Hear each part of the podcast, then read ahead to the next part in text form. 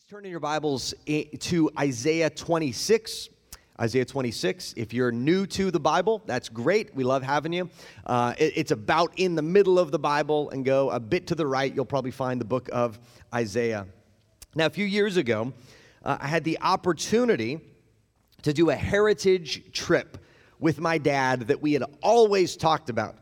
Uh, my dad sold his business and retired, and we'd always had this dream. Our last name is Alcántar, and so there's this little tiny village in Spain ca- called Alcántara, right, right on the border with, with Portugal. So we decided this is finally the time. We're going to do it. We're going to pre we're going to go all the way to spain. We're going to go to our village. And so we got to see uh, the spanish countryside. And one of the one of the things that was striking uh, about spain versus living you know in the united states is everybody in spain would clump together. They'd, they'd be these large open plains and you think there's tons of room but people are just all clumped together uh, usually behind some kind of old city walls. And so we, we visited the city of uh, if I'm remembering right, uh, Toledo. And one of the things is you're driving through Spain and it's just all these plains, and then out the distance you can see a city, a city kind of standing up on a hill. And, and we did a tour of the city, and the, the, the tour guide explained to us that actually the oldest part of the city, because I was curious, what's the oldest part of the city? I want to see that. And they said, oh, well, the actual oldest part of the city is the walls. And they explained that the city was built during a time of, of conflict with the kind of the Muslim invasion of uh, the Iberian Peninsula. And, and therefore, all the cities built these strong walls that they could hide behind. And you wouldn't want to live out in the plains on your own. You'd want to live inside the strong walls of the city. Now, this morning, I want that picture in your minds the picture of maybe driving over the plains and in the distance seeing a city with strong walls around it. Because we're going to read just a bit of the beginning of Isaiah 26, and then we're going to walk through some of the uh, ensuing verses together. So, Isaiah 26, beginning in verse 1, this is God's word. In that day, this song will be sung in the land of Judah. We have a strong city. He sets up salvation as walls and bulwarks. Open the gates that the righteous nation that keeps faith may enter in. You keep him in perfect peace whose mind is stayed on you because he trusts in you. Trust in the Lord forever. For the Lord God is an everlasting rock. For he has humbled the inhabitants of the height, the lofty city. He lays it low. He lays it low to the ground, casts it to the dust. The foot tramples it, the feet of the poor, the steps of the needy. This is God's word. Father, I pray you'd bless the preaching of your word today. Amen. Well, the, the, the, the passage begins with this reference in uh, verse 1 in that day. And that day refers to uh, Isaiah 25, the day of salvation, the day of the Lord. So, in other words, this is these first few verses are spoken, as it were, by the future people of God back to the present people of God. Uh, the, the people of God were about to go into exile, according to the prophecies of Isaiah, which is true. And so the, the future people of God in the city of God are, are speaking, as you, if you can imagine this, back to the current people of God. It's almost like if you could have a future version of yourself come and give you advice on your present. That's what this is. Now, we're going to walk through the passage. This passage has an interesting structure to it. It, it first talks about where to find uh, where, where we can dwell securely. Then the second section is, well, how can we dwell there securely? And then it goes back to, where can we dwell securely? And then it goes to, well, why should you want to dwell there? And then it ends with, where can we dwell? Right? So it's got this rhythm to it. So, first, where can we dwell securely? Well, where is this strong city? Now, all of us as human beings long for a place of security. We long to dwell securely. And we look for that in all kinds of places. Some of us may look for it in a feeling, like, I, I feel secure. I, I feel like this makes me secure. Or maybe you're looking for it in an outcome. If this happens, if I get this job, then I'll dwell securely. Or maybe in ignorance is where you dwell securely. You just are like, I, I try not to think about things that are make me anxious. I just try not to think about them. Then I'm, I'm not anxious, right? Or maybe you look for dwelling securely in an organization, meaning they will keep me secure. This company will keep me secure. This health plan will keep me secure, whatever it is. Or maybe you look for it in a person. You think, well, if, if I'm able to date this person or marry this person, then I'll be secure. Then I'll have security. But that's not exactly what is in view here. The, the, the, the, original language here is not saying, well, we have a strong city and therefore you, you know, you, you can, you should find your own strong city. Whatever makes you feel strong as a, no, no. It's objective. This is a strong city that's found in God. Now, the language is interesting. The original language isn't saying that the city happens to be strong. Because those examples I just mentioned, they have times that they're strong and times that they're not. Maybe times your company is strong, times you're not. Times your health plan is strong, times it's not. This is different. The, the, this is, in the original language, a city of strength, meaning the strength is intrinsic to the city. The city, by definition, is always strong. How, how is that possible? Because, verse 1, he sets up salvation as walls and bulwarks. It is a city of unflagging strength because he, the Lord, has set it up. It is the Lord's city. Uh, commentator Motyer says this The people do not create it, it is there awaiting their occupation.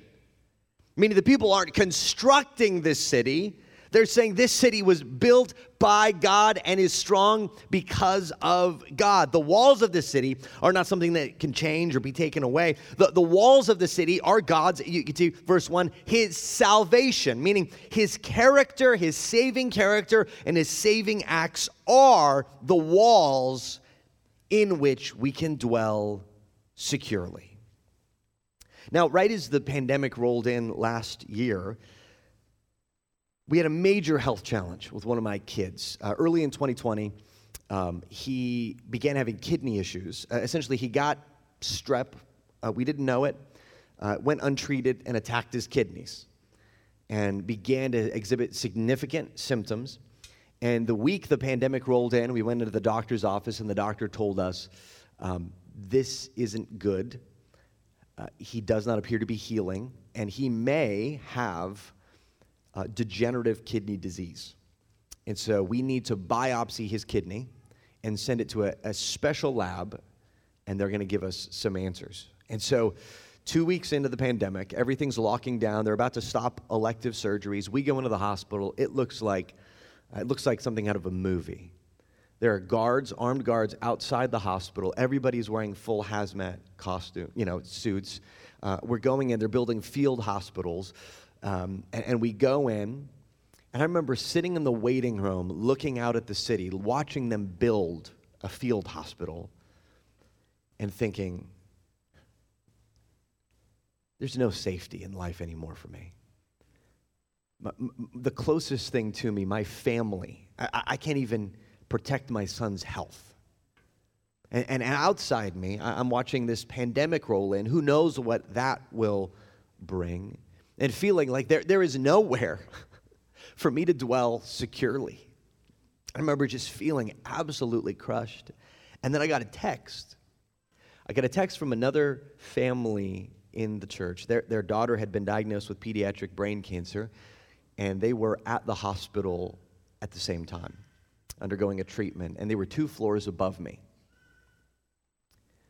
And their text was, Hey, we love you, your family, we're praying for you the Lord is with you. And I remember thinking, I don't have any safety here, in here, I don't have any safety out there, but there is a place I can have safety.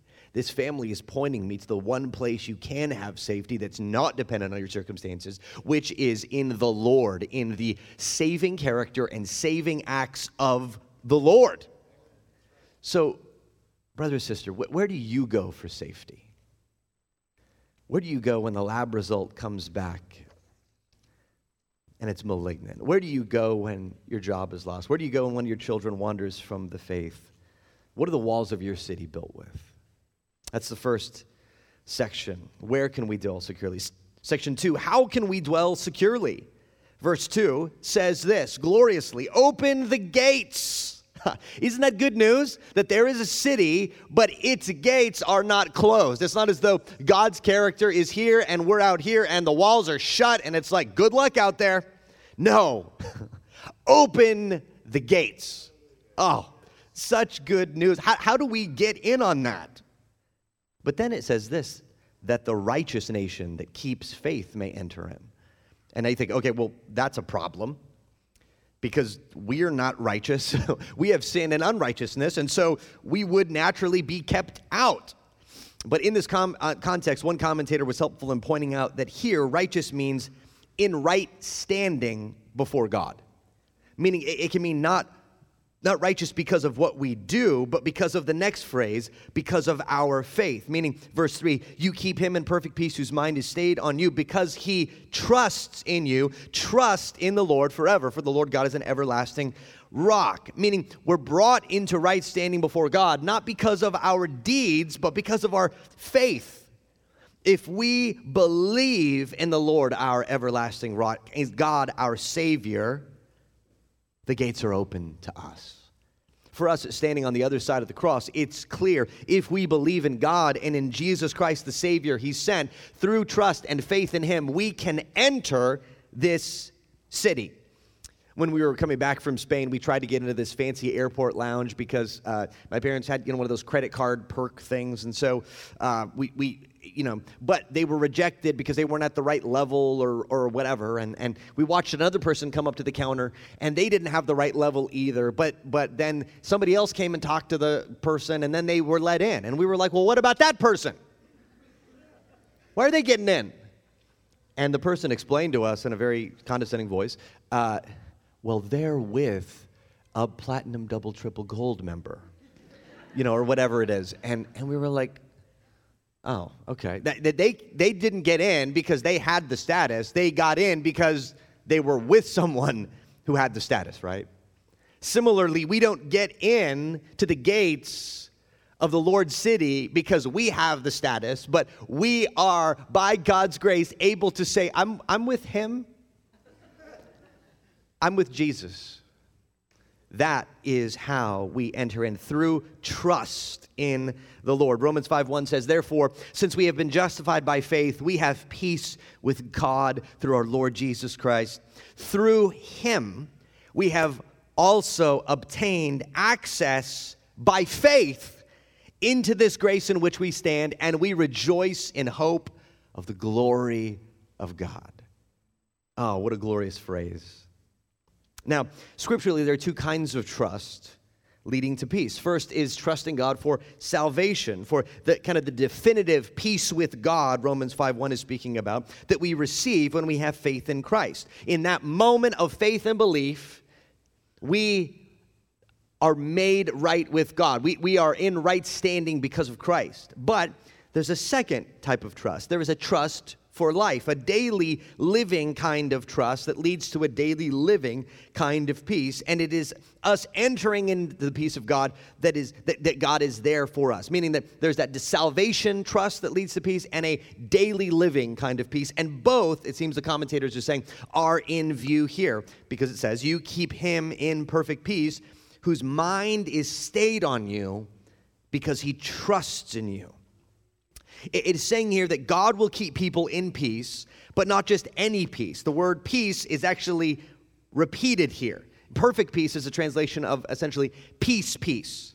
So in Hebrew, the way that they would emphasize something is by repeating it. So when Joseph's brothers throw him into a pit, uh, the, the, the, language is he, they threw him into a pit pit, okay? Meaning this is a pit you can throw a dude in and he's not getting out, right? You can throw a guy in a pit and Aaron will just climb out of it. But if you throw a guy into a pit pit, he's not coming out, right? He's down there. This is not just peace, it is peace, peace. A perfection of peace, perfect peace. So then, how do we get in on that? Well, God keeps us in peace if our minds are stayed on Him or focused on Him because He trusts in Him. So, where can we find peace? In God. And how can we enter into that peace? Through trust in God. Now, this is the, the challenge. Okay, so after we did this, this biopsy, um, there's a lot more there I can tell you. We had, to, we had to send this biopsy out to this special lab um, at a children's hospital, and it took, I think, if I remember right, four weeks to receive the results.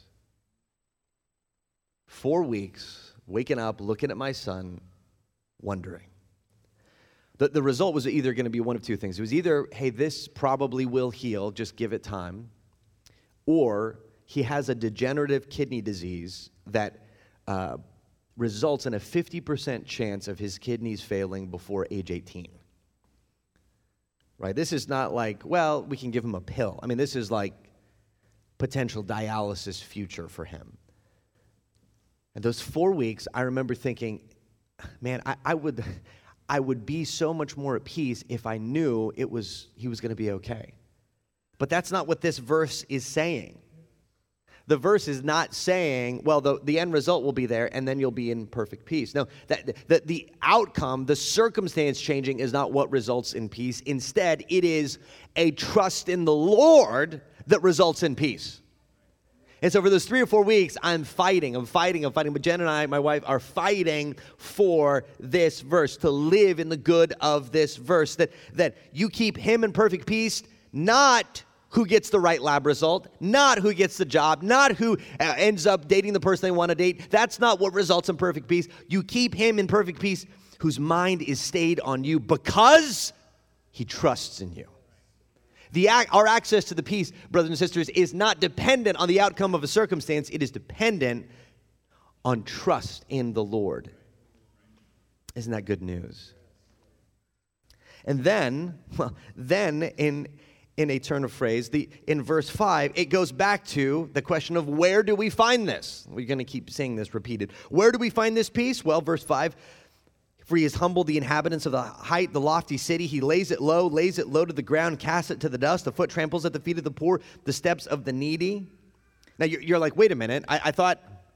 I thought you're talking about a strong city. No, this is a different city. This is a contrast between the city of God and the city of man, in a sense a, the city of man built on evil and injustice. And it seems, here's the, here's the challenge it seems like where to go to find peace and, and to dwell securely is over here because in this life it seems strong, it seems powerful, it seems secure. You're like, man, I, I think I want to work for that giant company. That seems secure. If I could if I could do this, that would make me secure. If I could just get enough equity in my house, that would make me secure. And and and the, the, the, the future people of God are counseling the past people of God. No, you're not seeing it right. From our perspective at the end of history, that lofty city, as it were, that seems so strong, is built of popsicle sticks and scotch tape and will fall.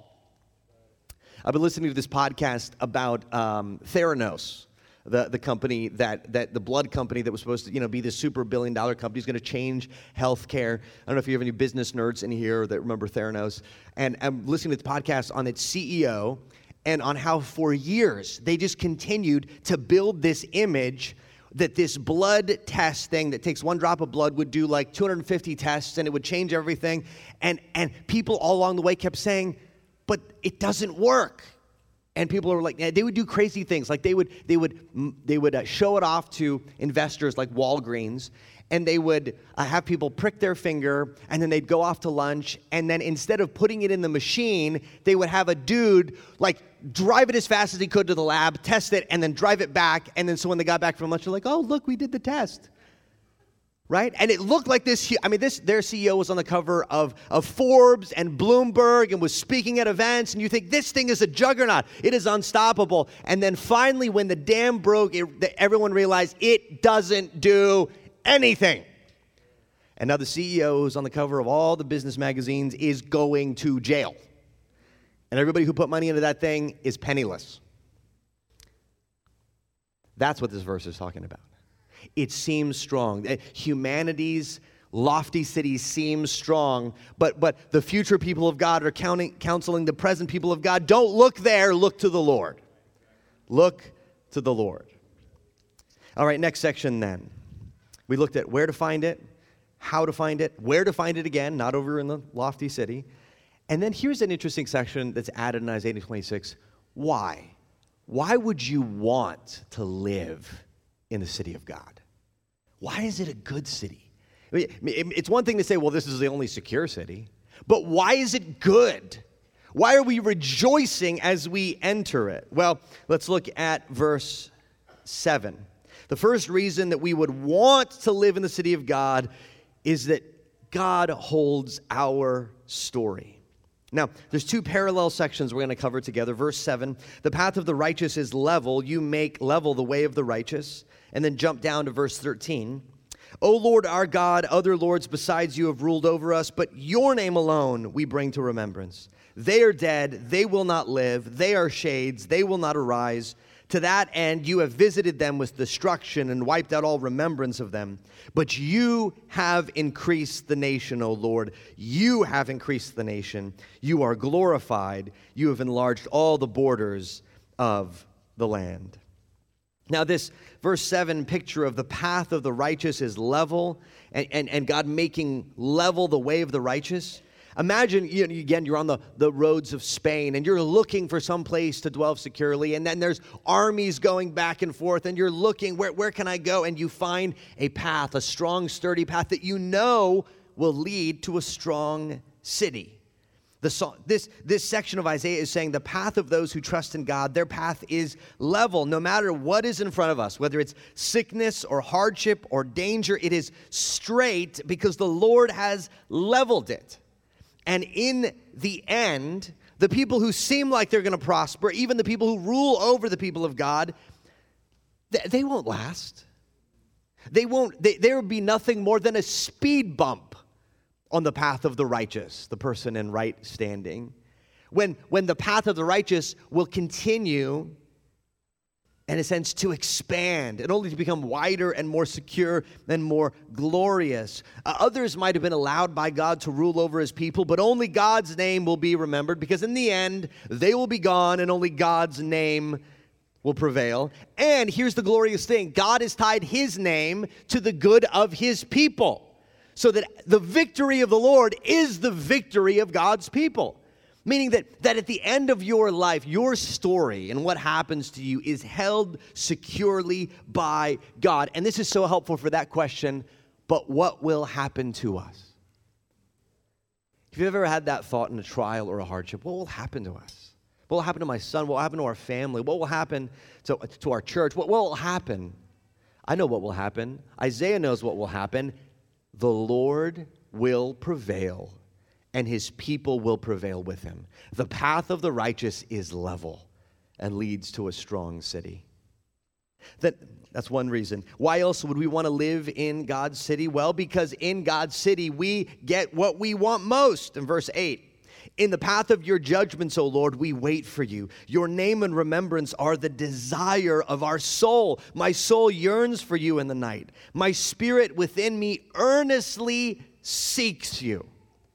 Why is this strong city so attractive? Because at in that strong city what we see is that we find what we want most. In our heart of hearts, we are made to yearn for the Lord in the presence of God. And in that strong city, that's what we find. We find the Lord. Every circumstance, every hardship, every difficulty will result only in a, it, the, the path of those difficulties, the path of that leads to a place where we have more of the Lord. Commentator Motyer says this God's people do not long here for altered circumstances, but for a fuller experience of Him. I don't know what is going to happen in your life. I don't know.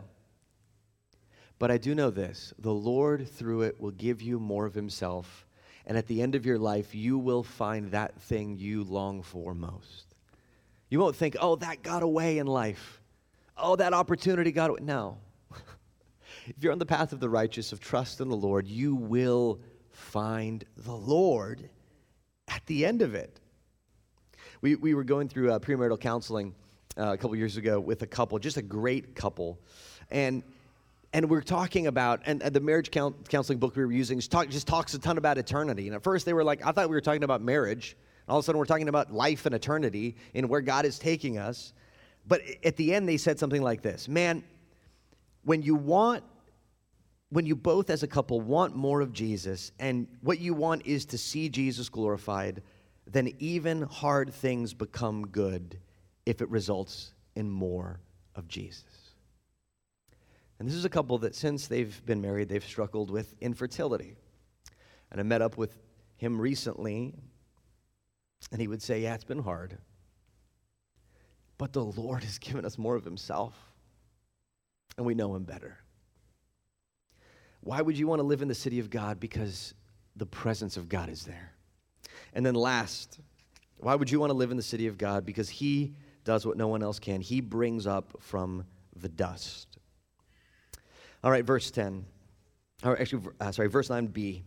For when your judgments are in the earth, the inhabitants of the world learn righteousness. If favor is shown to the wicked, he does not learn righteousness. In the land of uprightness, he deals corruptly and does not see the majesty of the Lord. O Lord, your hand is lifted up, but they do not see it. Let them see your zeal for your people and be ashamed. Let the fire for your adversaries consume them. O Lord, you will ordain peace for us, for you have indeed done for us all our works. Now, this describes the wicked as being blind and unlearning and oblivious to the Lord. And despite God's kindness, they don't turn to Him or, or trust Him. But if you're paying attention to Isaiah as a whole book, you realize this, this problem with the evil people, that's actually a problem not just for the evil people, but for all of humanity, meaning we are in, in some ways, big or small, all a little bit like this. And that's when verse 12 gives us another reason we can dwell securely. God does for us anything we do. Now, first, that sounds nonsensical. God does for us what we did. No, but I thought we did it. If we did it, then why? You can't. How does that even work? But it's deep theological um, mystery and truth. Isaiah has shown over and over that we, left to ourselves, will choose unrighteousness, not righteousness on our own. So, what will interrupt that cycle of us continuing to choose unrighteousness? God steps in. God ordains peace. He does for us what we cannot do. So when God's people see their very limited good actions, their faith in God, their trust, their tentative, um, kind of halting steps on the path of righteousness, when they desire to glorify God, all of them they do because God does it for them. It becomes even more uh, pronounced in the next section, verse 16. O Lord, in distress, they sought you. They poured out a whispered prayer when your discipline was upon them. Like a pregnant woman who writhes and cries out in her pangs when she is near to giving birth, so were we because of you, O Lord. We were pregnant, we writhed, we have given birth to wind. We've accomplished no deliverance in the earth, and the inhabitants of the world have not fallen. Now, in Isaiah, this is deeply tragic. The, the history here is that God's people sought him after he bought, brought discipline. And, and childbirth is one of the greatest pains that anyone could experience, but the end result is that there is a child. And here the nation is in pain, but there is no, no good thing at the other end of it. God's people were meant to point the world to the Lord, to show the world the way of deliverance, but they failed. And yet, and yet, and yet, there is hope. Verse 19. Your dead shall live, their bodies shall rise. You who dwell in the dust, awake and sing for joy. For your dew is a dew of light, and the earth will give birth to the dead. Now, this is extraordinary. Isaiah 25 and 26 together are perhaps the clearest Old Testament reference to death being put away. And you see the contrast here that God's people, they keep choosing death, they keep choosing death, and God even is helping them, and they continue to go over there, and their actions result in death. And God knows it. And so God says, Listen, I'm going to do for you something that you cannot do for yourself. I will put death away and bring you to life. Now, is this spiritual resurrection? Is this bodily resurrection? Yes. Yes. Both spiritually and physically, God will bring his people to life. Here is why you would want to live in God's city. This is the character of God, the kind of person you want to live near. God's people end up down in the dust through their own fault, but the Lord brings them to life. The Lord makes hearts beat again, lungs breathe again, hearts trust again, souls praise again. This is the Lord. And this is why you should say, listen, out of the cities I could live in, I want to live with that guy. I want to live in the resurrection city. All of this, dust. All of this, dust. That city, the strong city, is the city of a saving God who helps his people and brings life from death. That's the city I want to live in. After those number of weeks, uh, my son Ford, who was the one with the kidney problem, received happy news that his kidneys were going to be okay. But we continued to walk through the trial with the family I referenced earlier. Their, their daughter Lydia, as I mentioned, had contracted uh, pediatric brain cancer. And the doctors were very honest with her that, that it seemed that she would only live a short time. And so in November of 2020, Lydia went home to be with the Lord. And the um,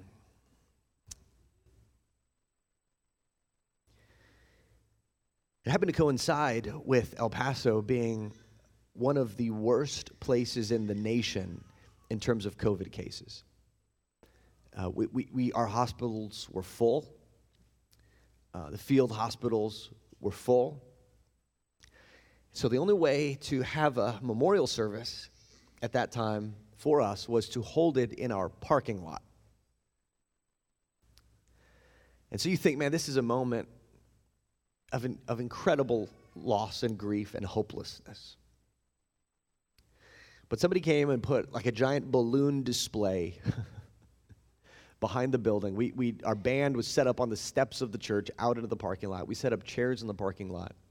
We got lights brought in. There's this beautiful sort of balloon sculpture for her. Lydia loved unicorns, so it looked unicornish.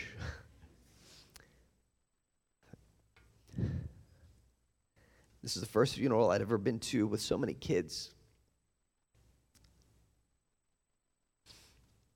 And we'd gotten close to them and their family because uh, Lydia, you know, age seven, found out the reason she had sent a message to my son in the hospital, and it, you know, and, and, her mom had reached out. Say, so her mom had reached out to me with an encouragement, and then they Lydia sent uh, my son Ford a message and encouraged him. You know, you could do this, and found out later it was because she liked him a little bit. You know, and was kind of hoping for a message back, and. Um, so we became friends with this family, and I remember just feeling so inadequate. What do you say?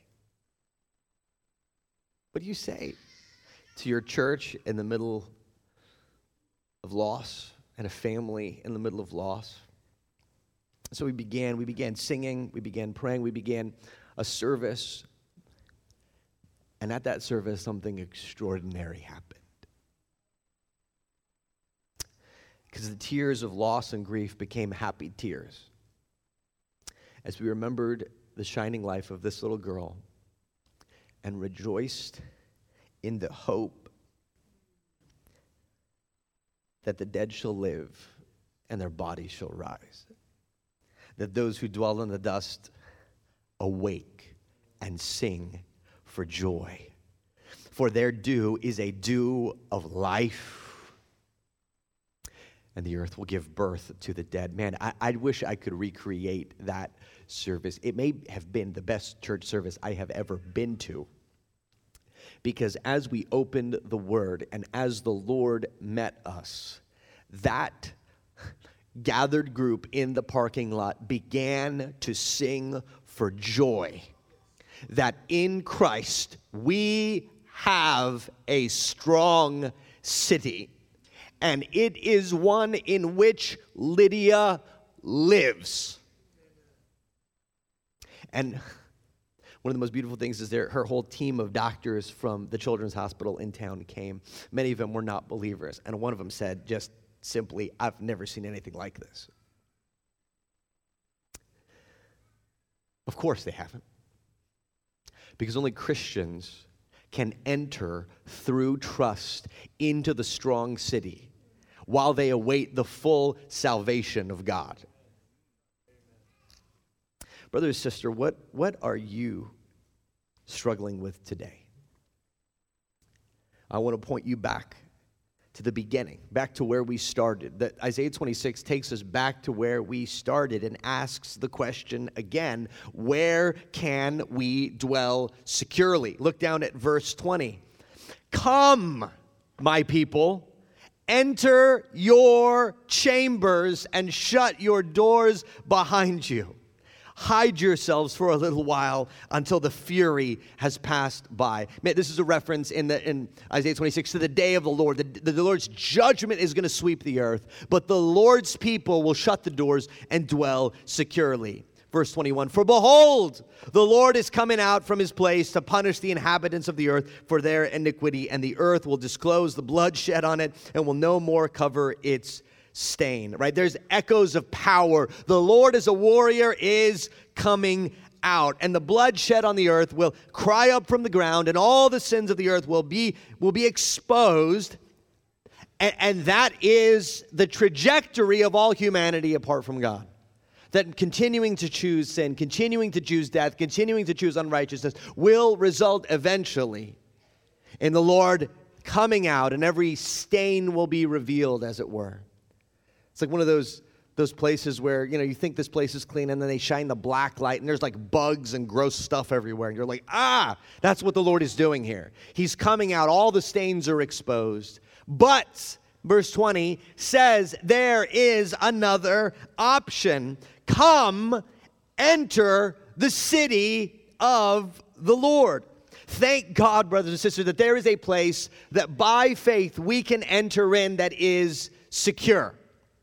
Motyer again says security is not attained by associative strength or sturdy self reliance. It is a, listen to this, it is a divine provision received with joy.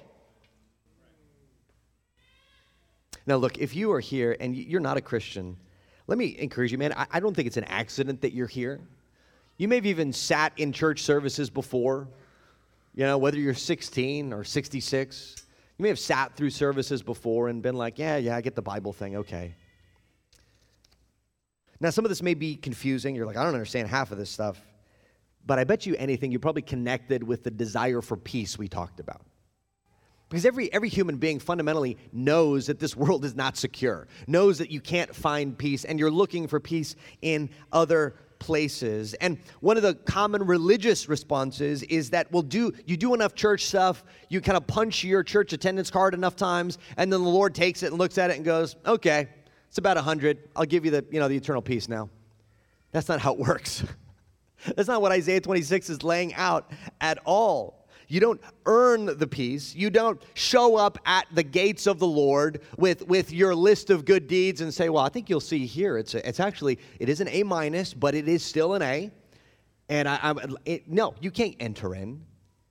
Can, the Lord will shine his black light over your life over all your text messages and web search history and, and mean things that you've said in private that you hope nobody would ever discover. The Lord will wave his black light and go, oh, your A minus is suddenly an F minus. But there is, oh friend, there is another choice.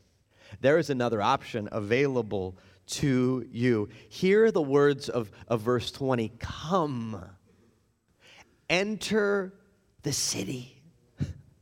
The, the gates are open to all who will trust in him. And in fact, what it takes is actually you taking your report card that you're so proud of and going, Nope, I'm going to toss that aside. My only hope is to say, I'm with him. I'm with him.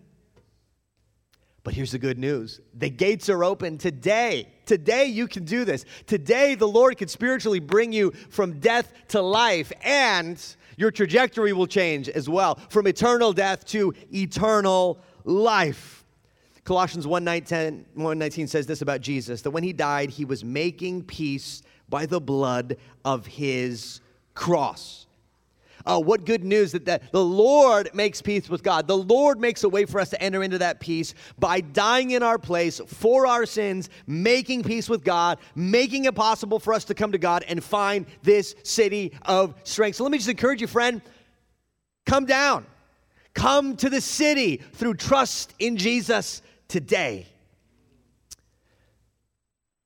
Now, as Christians, I want to give you three encouragements uh, as we close. First, I want to encourage you look for peace in the right place. We're all tempted, even as Christians. Here's often what we do we, we trust God for our eternal life, but we often don't trust Him with our daily life. Sometimes it's easier to be like, yeah, yeah, someday I'll, I'll be in that city.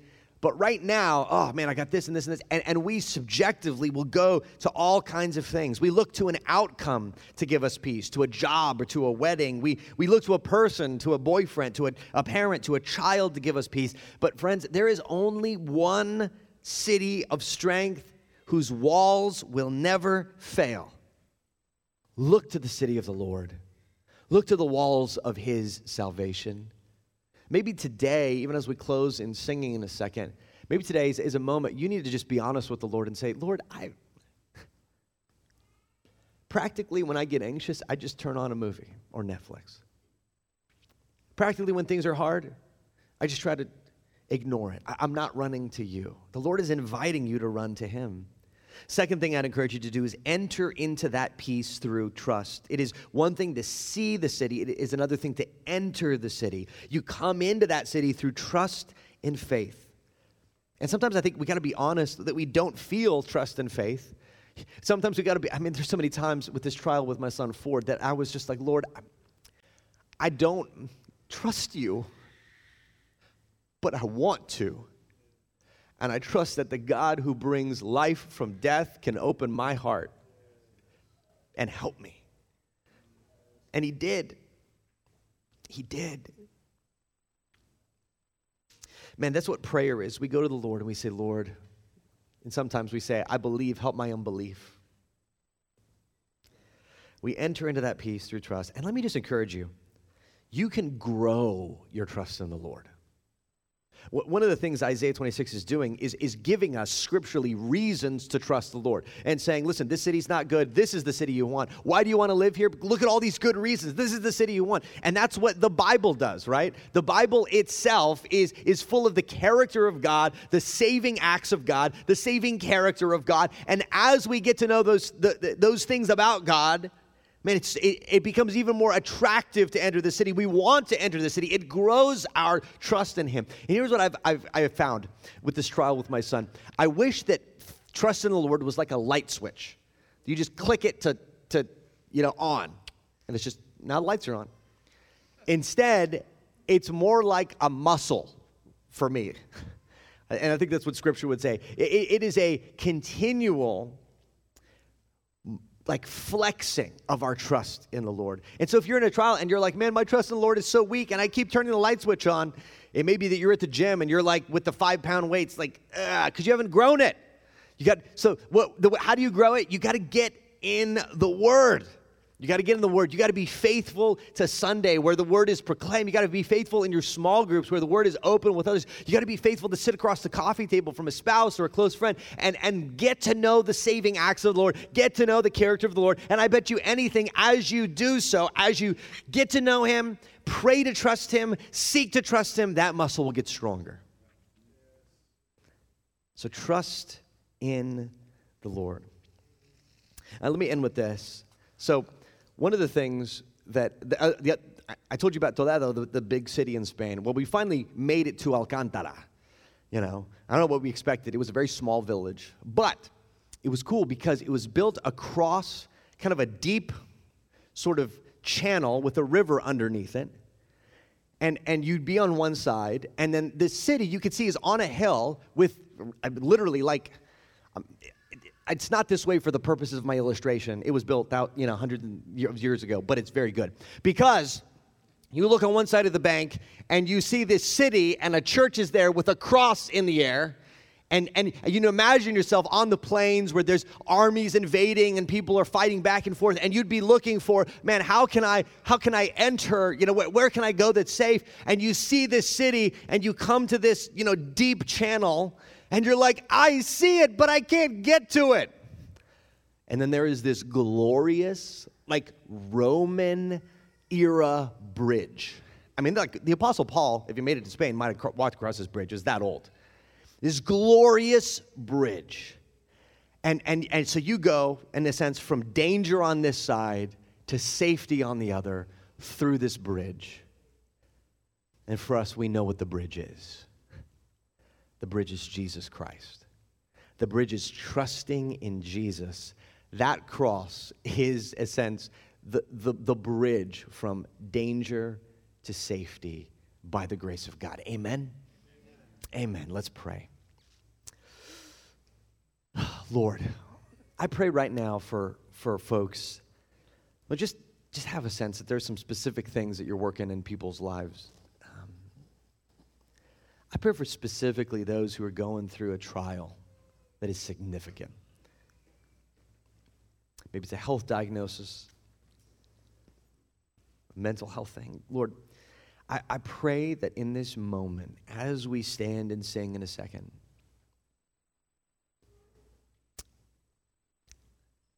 that my brothers and sisters would see the strong city with spiritual sight.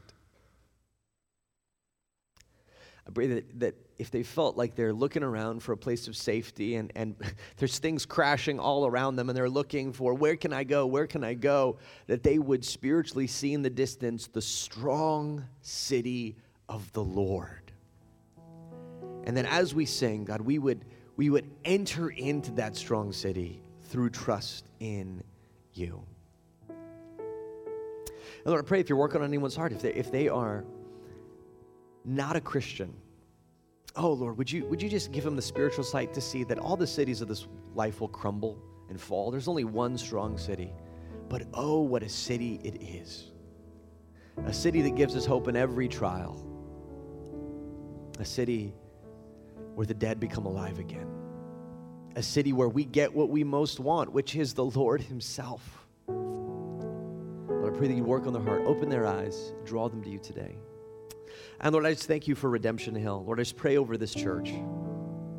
Oh, Lord, may every gathering of Redemption Hill be a glimpse of that city. Oh, Lord, may as this church, as they trust you, as they hold out the hope of Christ, may they be, in a sense, an outpost of that strong city in this, in this area of, of North Austin.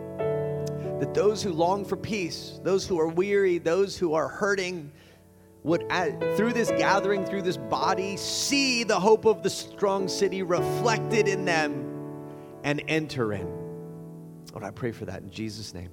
Amen.